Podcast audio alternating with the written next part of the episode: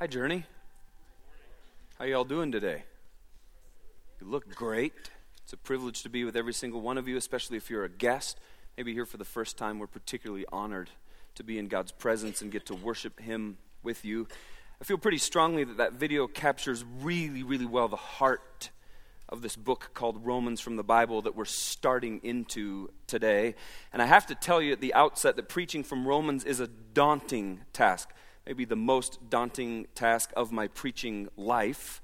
For the weeks that have been leading up to this series, as I was prepping stuff for creative teams so they could make videos like that, and musical teams so that they could work on what they work on, I would hand them one of the assignments that I have to turn. I have assignments that I have to turn in to them, showing them where I think the Lord's taking us through Romans, and I'd hand them a message outline or something, and I'd say every time, "Are you really, Brian, going to do this seriously?"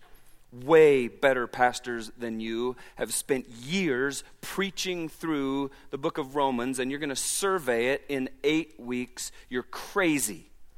You're crazy. So I'm telling you at the outset that preaching through the book of Romans in eight weeks, two chapters a week, is looming like Mount Everest and has been for a few months now. I also have to tell you that the book of Romans is one of the most formative books of my entire Christian life. As a high school kid, I would sit under the teaching of my youth pastor and hear him teach from Romans 6, 7, and 8, and I'll never forget it. And it wasn't just about the interesting things that he taught us, rather, it was an encounter with God that I had through Romans 6, 7, 8. You'd even throw 5 in there if you wanted to. And I discovered through that teaching exactly who I was, who I am in Christ this astounding and beautiful reality that the Christian's identity is found only and entirely and fully in Christ. It's all in Christ. I'll never forget that. It's shaped me and changed me to this very day, and it's going to continue to shape me and change me. So, Romans has been looming. And as it's been looming, I've been praying for you, and I've been praying for me, and I've been praying for us that this wouldn't just be about us sort of racing through another book of the Bible so we've got another one down, right? Rather, I've been asking God to use Romans to transform us literally to the core of our being. I've been praying that God would save people as we work through Romans. I've been asking God to transform us as we work through Romans, that He would transform us in such a way, though, that we're indelibly marked as a result of this encounter with our great and amazing and stalwart and immovable and all encompassing and our supreme God, who frankly is in the transformation business and who transforms us for the purpose of living as his agents and living as his ambassadors. That's why he changes us. And so for us, it gets real practical. That means we don't just get to gather in here, sit in here, learn nice stuff about Romans, go out those doors saying, well, that was interesting. Not at all. I say this, and it comes strong, but understand it's with love. If you want to learn interesting stuff about Romans, go buy a commentary on Romans and read it. This isn't about learning interesting things. That isn't why we gather like this. It's not why anybody declares the word of the Lord like we're doing here. This is about us seeking the transformative touch of God on our hearts. The transformative touch of God on our lives so that we go out those doors and get this, plunge headlong into everything that God's inviting and calling and challenging us to be all about as we live life His way, with His purposes, on His mission, with His passions, with His fervor, partnering with Him to do whatever it takes to connect people to Him. So you see, Romans had better send us, send us more and more and more on the mission of God, or we've missed the entire point. So let's dive in. Romans chapter 1, if you want to turn there in your Bibles, all the text will be on the screens for you as well. This might be a good series for you to bring your Bibles in particular to as we dive in through chapter by chapter by chapter over the course of the next eight weeks. Just for the record, Romans was never written as a book or a chapter in a book or part of a book. It was written as a letter from a guy named the Apostle Paul, a guy named Paul, who was an apostle, one of the greatest Christians who ever lived. And he wrote this letter to the church, to the Christians, where? That was so lukewarm. W- where? There you go. Hardy. Good job. The ancient city of Rome, which was the greatest city, the greatest empire in the entire world.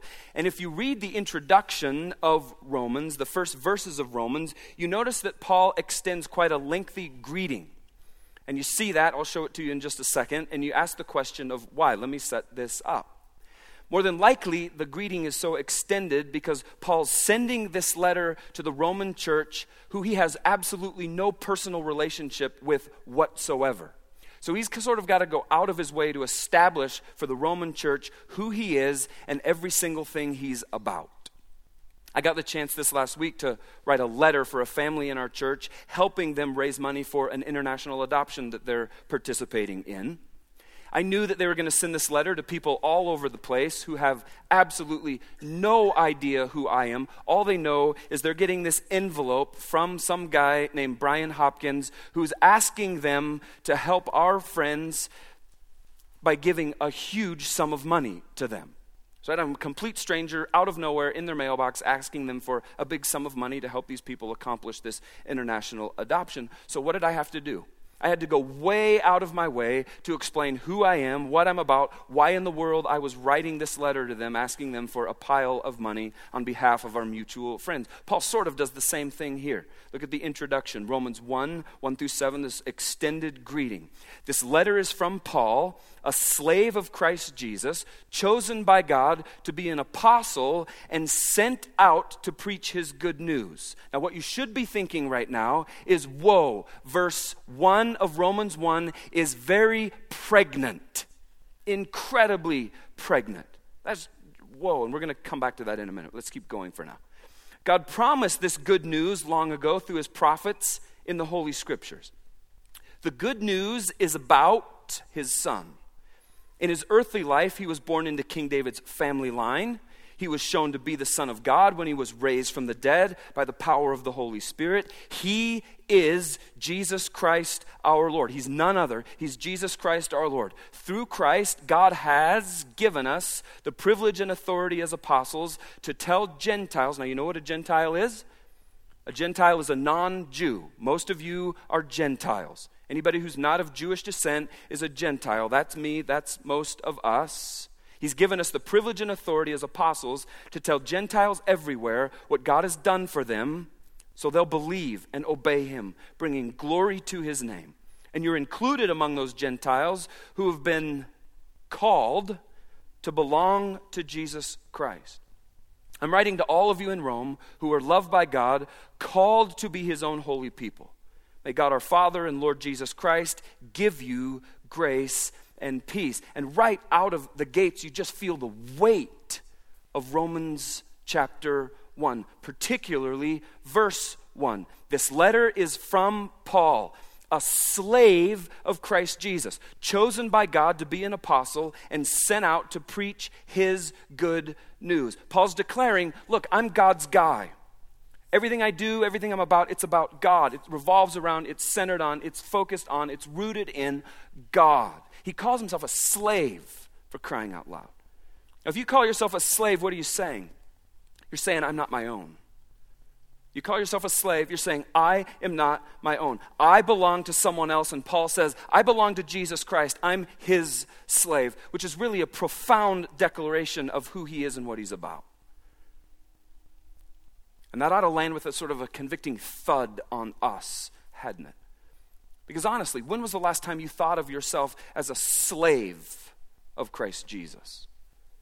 When was the last time you thought of yourself as a slave of Christ Jesus? And you start to sort of tick through that and what that means, and it gets a little frightening because we know if we start thinking that way, saying that, identifying ourselves with that slave of Christ Jesus, there's very serious ramifications around that declaration but we ought not be scared of that declaration.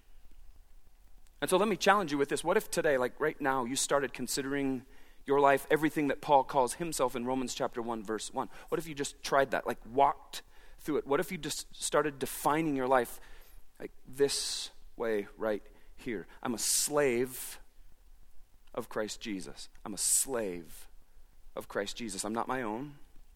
How's that change the way you think about stuff? How's that changed the way you approach life? I'm a slave of Christ Jesus. And then I just encourage us to keep going, identifying ourselves by the same things that Paul calls himself, keep defining our lives by everything he says about him. I belong to him. That's what Paul says. I belong to him. I'm called by him, chosen by God. I'm sent out to preach his good news. You are, I am, we all are, all of those things. Imagine the transformation in our lives just by that identification. I'm a slave of Christ Jesus. And then Paul goes on in the next seven verses through verse 15, and he expresses to the Roman church how much he wishes he could be there with them. He wants to go see them. And here's what he says Let me first say that I thank my God through Jesus Christ for all of you, because your faith in him, this is cool, is being talked about all over the world. The faith of the Roman church was being talked about all over the known world in this day. That's cool. God knows how often I pray for you, Paul says. Day and night, I bring you and your needs in prayer to God, whom I serve with all my heart by spreading the good news about his Son. One of the things I always pray for is the opportunity, God willing, to come at last and see you. For I long to visit you so I can bring you some spiritual gift that will help you grow strong in the Lord. He wants to bring them something, a teaching, a spiritual gift that's going to help them grow strong in the Lord.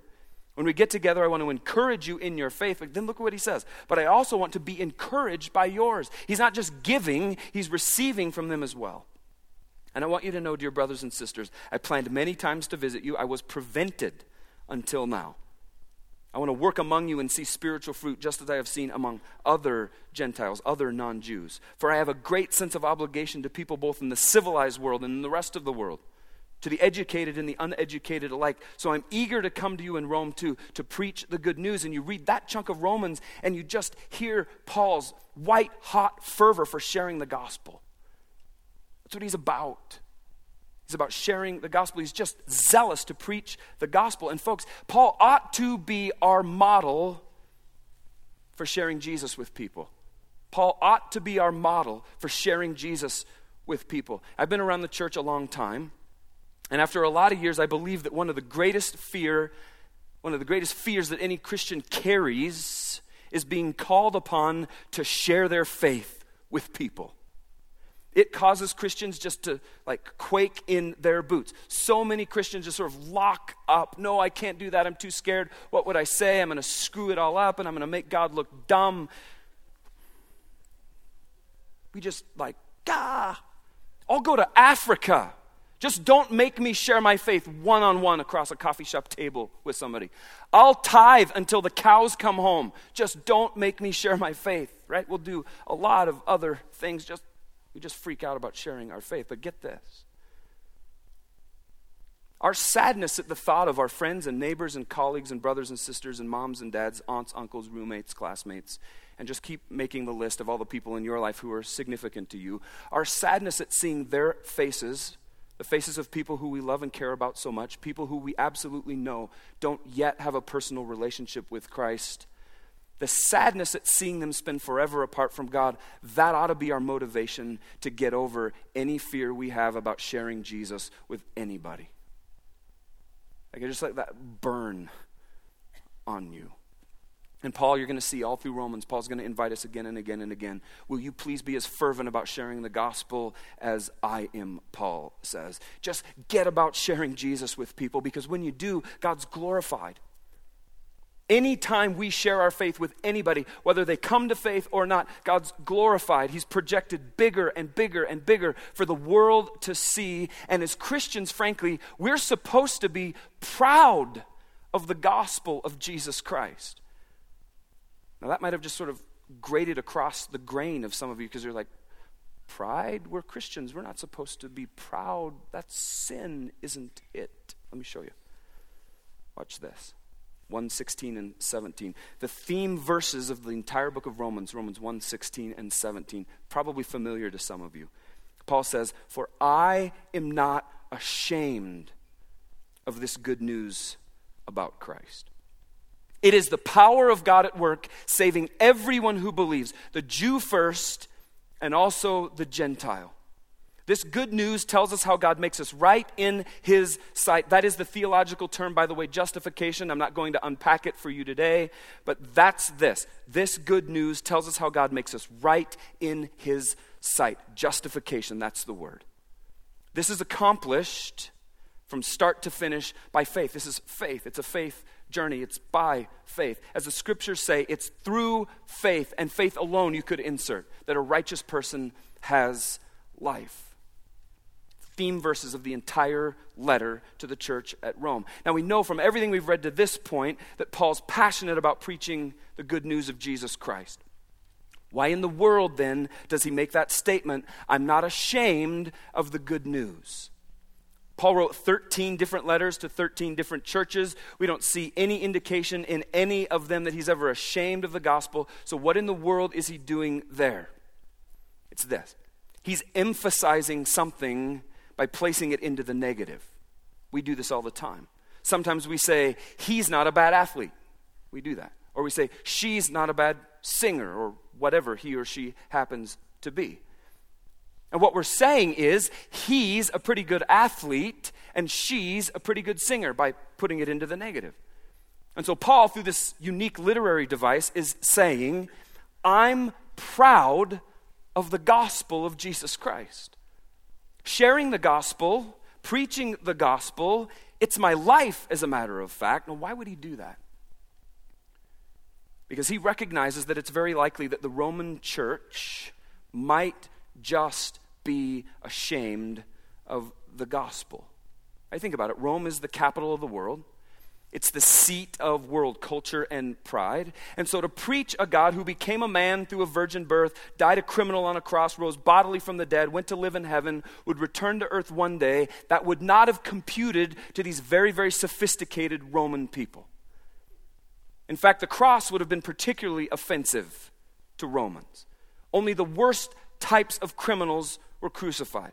Roman citizens were not even allowed to be crucified. It was degrading. It would have disgraced the empire for a Roman citizen to be executed like that. The people of Rome then, they would have been shocked, they would have been appalled by the gospel of Jesus Christ. How could a crucified criminal be the savior of the world? How in the world does that work? It was abhorrent. It would have been unthinkable. So you see, it would have been really easy for Paul's readers to have been ashamed of the gospel. Or what about you, your life, your conduct with the gospel? Have you ever been ashamed of the gospel of Jesus Christ? Have you ever taken the gospel, that part of you, and tucked it away, hid it away, instead of declaring it aloud because maybe we're scared of losing face or scared of losing friends or scared of being labeled some sort of religious fanatic, scared of scorn, scared of losing business, scared of losing influence. Ever been there? And Paul's saying, whether you have or not, he's saying, join me in being entirely unashamed of the gospel. Because look, the gospel is actually the power of God at work. It's about to show up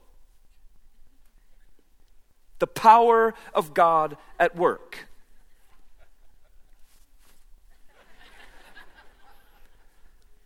Not at work through me. I am not ashamed of this good news about Christ. Look, it is the power of God at work. You know that, though, don't you? So, see, when you and I share our faith anytime, anytime, it isn't you at work, and that's why some of us get scared because we feel all the pressure, we feel all the onus, we feel the burden. It's on us. I got to be like perfect, but it's God at work. It's only God at work. You're the vessel, you're the mouthpiece, you're the storyteller, whatever you want to call yourself. It's the power of God at work. So then, why in the world would any of us ever apologize for invoking the power and blessing of God in someone's life? Nothing to be ashamed of. Nothing. Now, put your seatbelt on because we're going to go to a pretty dark place. Paul takes us there as he sketches out the universal need of salvation for every person on planet Earth. He's going to paint us a picture of how incredibly corrupt the world has become. Look at this. But God shows us, starting in verse 18, chapter 1, but God shows his anger from heaven against all sinful, wicked people who suppress the truth by their wickedness. And it gets worse. Hang on. They know the truth about God because He has made it obvious to them. Ever since the world was created, people have seen the earth and sky. Through everything God made, they can clearly see His invisible qualities, His eternal power, His divine nature. So they have no excuse for not knowing God. Yes, they know, knew God, but they wouldn't worship Him as God or even give Him thanks. And they began to think up foolish ideas of what God was like. As a result, their minds became dark and confused. Claiming to be wise, they instead became utter fools. And instead of worshiping the glorious, ever living God, they worshiped idols made to look like mere people and birds and animals and reptiles. So God abandoned them to do whatever shameful things their hearts desired. As a result, they did vile and degrading things with each other's bodies. They traded the truth about God for a lie. So they worshiped and served the things God created instead of the Creator Himself, who is worthy of eternal praise. Amen. That is why God abandoned them to their shameful desires. Even the women turned against the natural way to have sex and instead indulged in sex with each other. And the men, instead of having normal sexual relations with women, burned with lust for each other. Men did shameful things with other men. Now, there's a lot of theological gymnastics that are going on in much of the Christian church in the world today to get us around the truth of that scripture isn't there. You can't do it. You, you just can't. You go to the Greek, you go anywhere you want to go. Paul calls it out. Homosexual behavior is sin. Black and white, crystal clear. No gymnastics can get you around the truth. It's sin. Men did shameful things with other men. And as a result of this sin, they suffered within themselves the penalty they deserved. Since they thought it foolish to acknowledge God, He abandoned them to their foolish thinking and let them do things that should never be done. Their lives became full of every kind of wickedness, sin, greed, hate, envy, murder, quarreling, deception, malicious behavior, and gossip.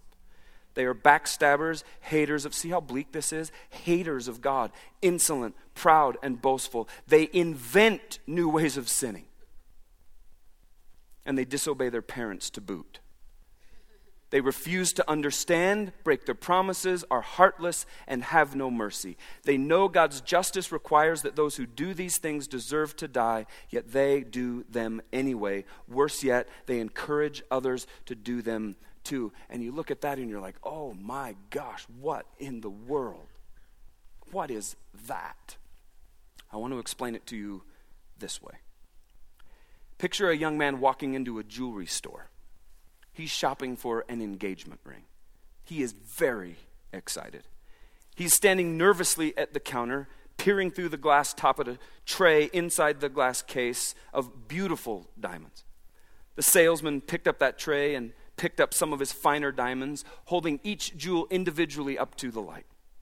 These diamonds were very quality stones, but the young man was not at all impressed. Not one of them caught his eye. Salesman, realizing he needed a new approach if he hoped to close the deal, he pulled a black velvet pad out of the drawer and he placed it on top of the counter. He used his tweezers and delicately picked up one of the choicest stones, laying it on the black backdrop. As he did that, all of the light in the room seemed to pour right through that stone, causing it to shine as it had never shone before. The guy was dazzled, especially because he had just seen this diamond moments earlier, but he had not seen it like this. All of the beauty of this precious stone was now dramatically enhanced, clearly showcased for him to behold. Nodding his head approvingly, the young man declared to the salesman, This is the diamond I want to purchase. This is the diamond I want to put on the finger of my wife to be. So, what was it exactly that changed the man's view of that diamond?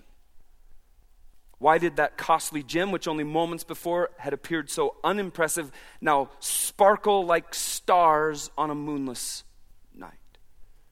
In the jewelry business, they know the black background makes all the difference. When placed on a black counter, the black velvet causes the light overhead to radiate brilliantly through the stone, revealing true beauty, causing it to sparkle and shine so brightly. But you remove that black backdrop, and it's very, very difficult to see the diamond splendor, isn't it?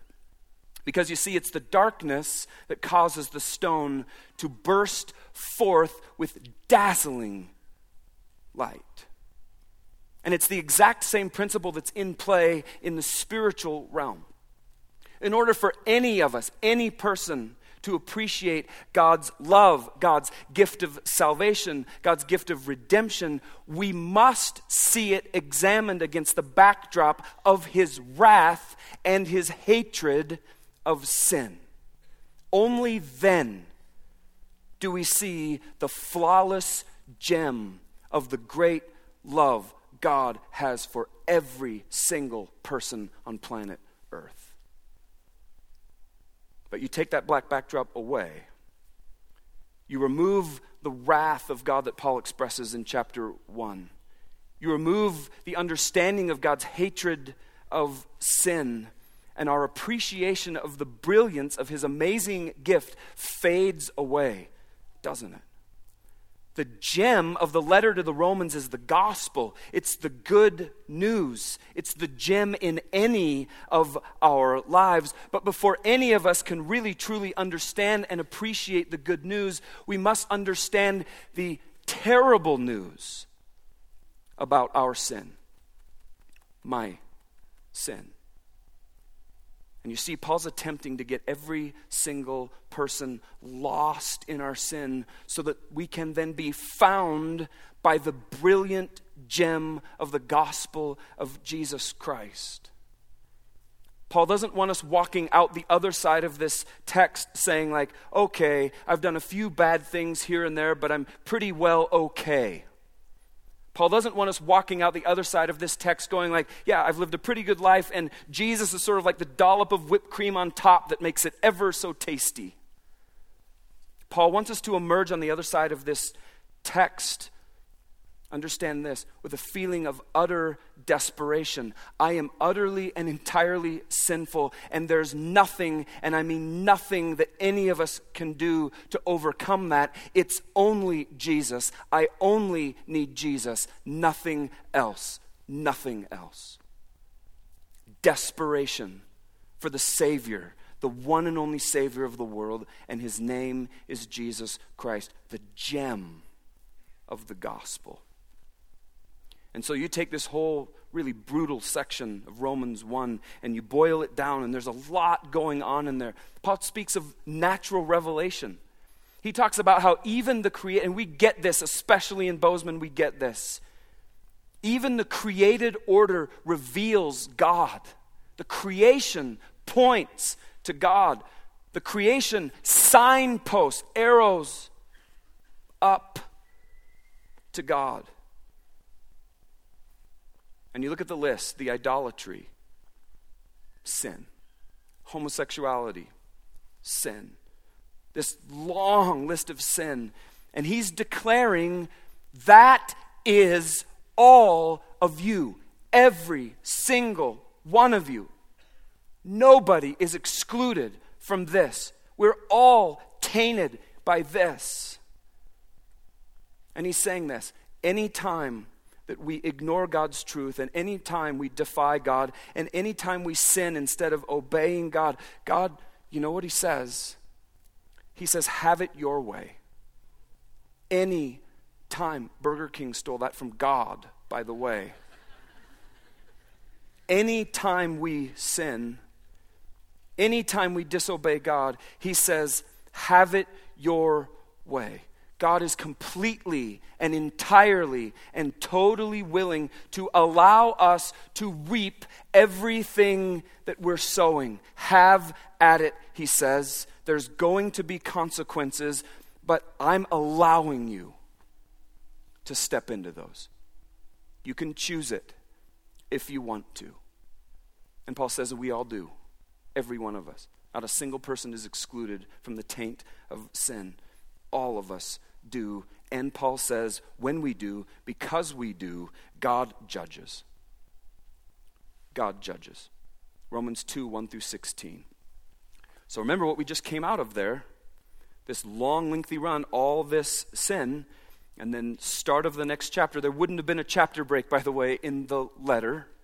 That was inserted many years after Paul wrote this. Probably shouldn't have been broken there, but that's another matter for another day.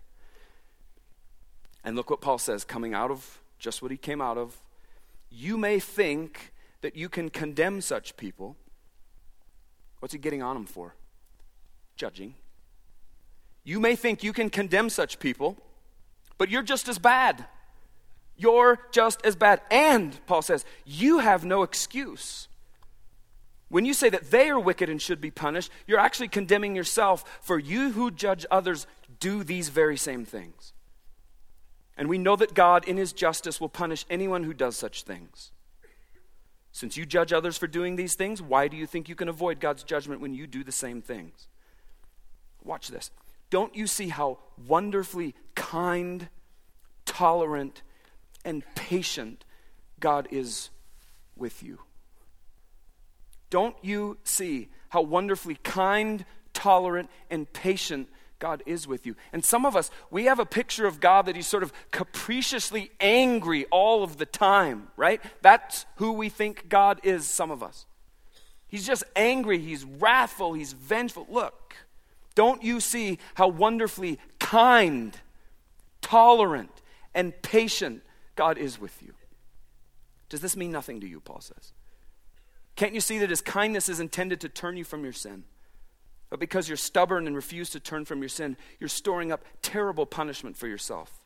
For a day of anger is coming when God's righteous judgment will be revealed. God will judge everyone, He will judge everyone according to what they've done. He will give eternal life to those who keep on doing good, seeking after the glory and honor and immortality that God offers. But he will pour out his anger and wrath on those who live for themselves, who refuse to obey the truth, and instead live lives of wickedness. He will pour out his anger and wrath.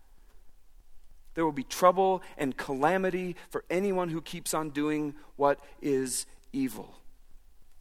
Trouble and like God says, have at it. Have it your way. Trouble and calamity are coming. Fairly warned. For the Jew first, also for the Gentile. But there will be glory and honor and peace from God for all who do good. For the Jew first, also for the Gentile. For God does not show favoritism. When the Gentiles sin, they will be destroyed, even though they never had God's written law. And the Jews who do have God's law will be judged by that law when they fail to obey it. For merely listening to the law doesn't make us right with God. No justification just for hearing the law. It's obeying the law that makes us right in His sight. Even Gentiles who do not have God's written law show they know His law when they instinctively obey it, even without having heard it. They demonstrate that God's law is written in their hearts for their own conscience, and thoughts either accuse them or tell them they're doing right. And this is the message I proclaim that the day is coming when God, through Christ Jesus, will judge everyone's secret life. Let me ask you this Are you ready for your secret life to be judged? And so, after hearing about all of this blatant idolatry, immortality, wickedness of the pagan unbeliever from the previous section, Paul's assuming that there's going to be some of his readers who are sort of sitting back very smugly going, Glad I'm not like that. And how many of us have done the exact same thing? We've sat in the judgment seat We've picked up the stones, we've thrown them. And Paul says, uh uh, not so fast. In a hurry, Paul points a very big finger at self righteous religious people, and he says, You're guilty too, right here. Every single one of you is guilty. Yeah, you think you might not have indulged in some of the things on the list in that previous section, but Paul says, You sin. You have impure thoughts, impure motives, impure attitudes. You judge people. That's sin. And it could go on and on and on. Because you see, no matter how good we think we are as we smugly pass judgment on others, our sin condemns us before the perfect, holy, righteous, just God. No matter how good we think we are, we're not good enough. Not even close. And there's something true about us as human beings, maybe especially human beings who are Christians. We're really quick to offer to take the speck of sin out of somebody else's eye when, well, what do you know? We have a log in our own. This is a log, by the way.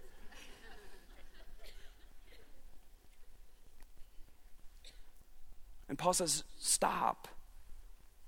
Stop being so oblivious to your own sin that's right here and deal with this. Deal with the log way, way, way, way, way before you ever approach somebody else about the speck of sawdust that's in their eye. And it might just be an eyelash. And here's what happens, and I'll close with this. When we stop judging others, when we address the log that's in our own eye, when we deal with our own sin, what happens is our attention shifts.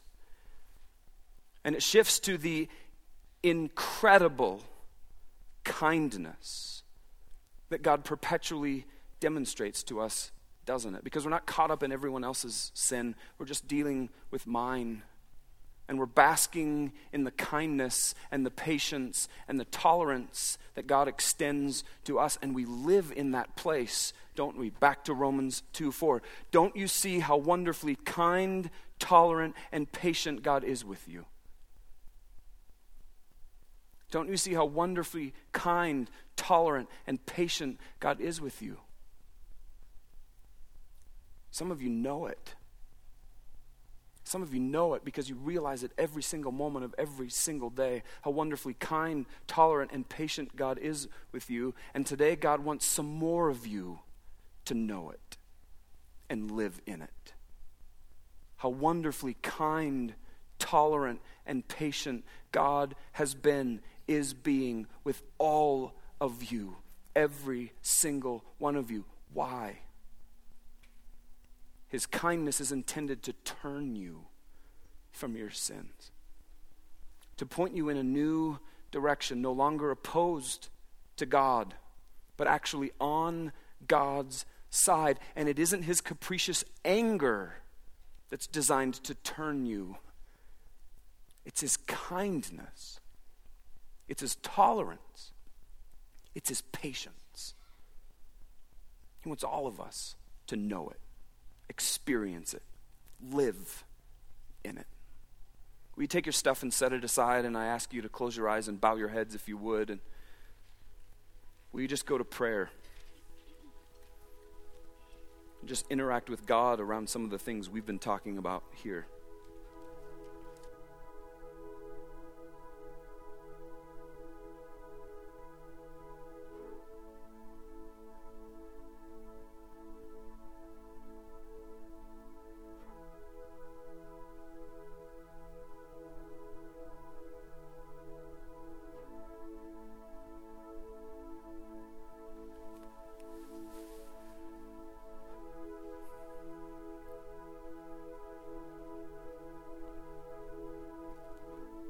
God, would you never, ever, ever let us forget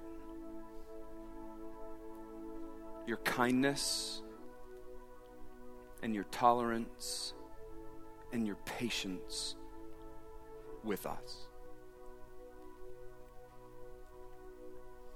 And oh God, as we think about your loving kindness that you extend every moment of every single day to us, I pray that that turns to worship of you to us saying, Oh my gosh. God, look at what you've done. Look at what you're doing. Look at how you're long suffering with me.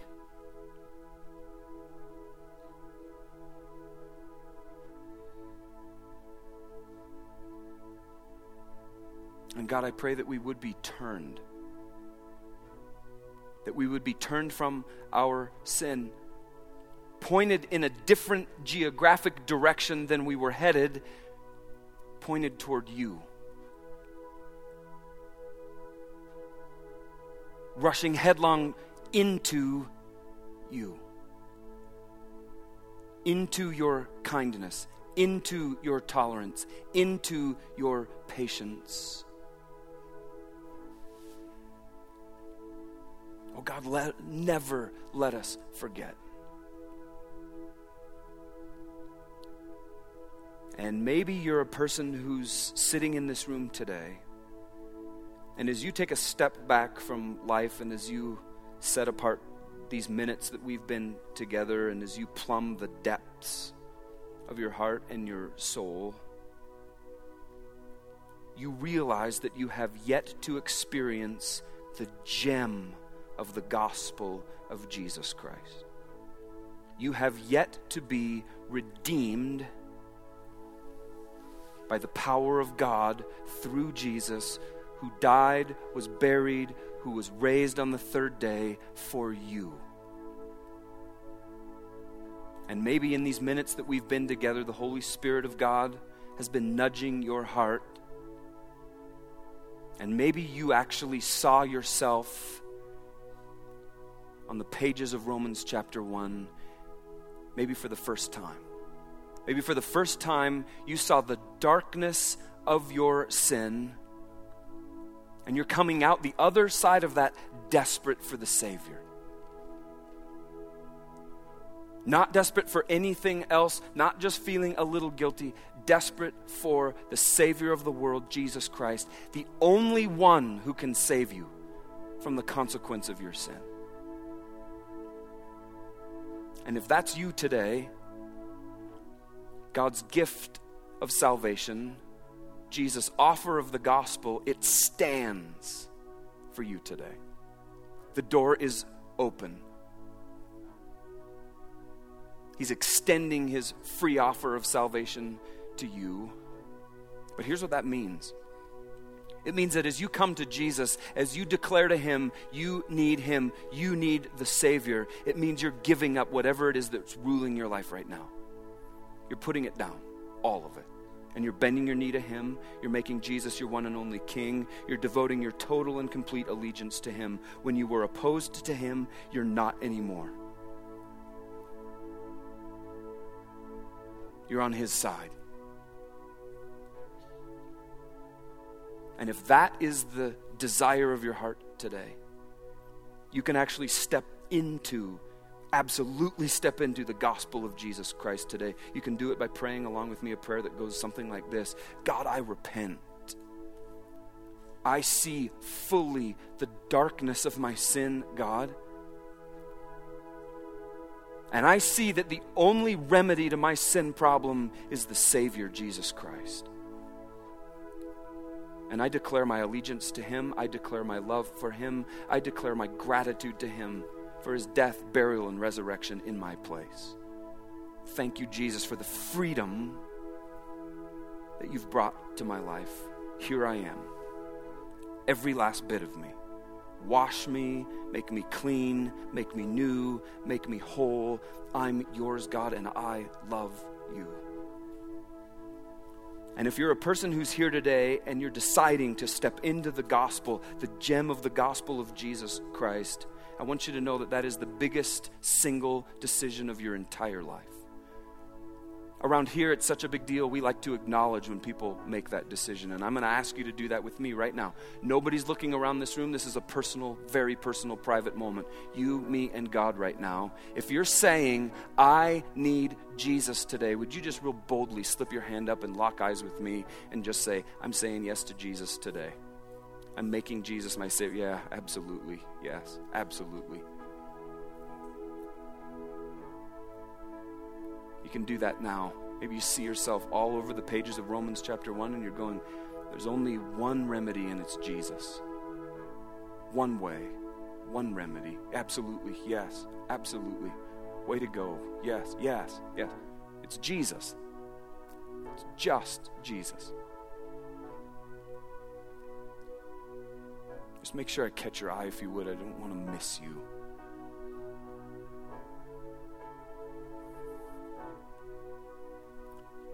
Oh God, we say thank you for these who are saying today, declaring today, I need you. And God, as they yield their hearts, yield their lives to you, would you root them in you? Would you surround them with people who will encourage their fledgling faith please God. stir their hearts, spur them to love you with everything. Make the gospel their life's mission. And God, would you please center every last one of us on you, caught up in, consumed by, engrossed in you and only you. We so appreciate your loving kindness, your long suffering, your patience. And God, we commit we're not going to abuse it. We're not going to take it for granted. We're not going to presume upon it.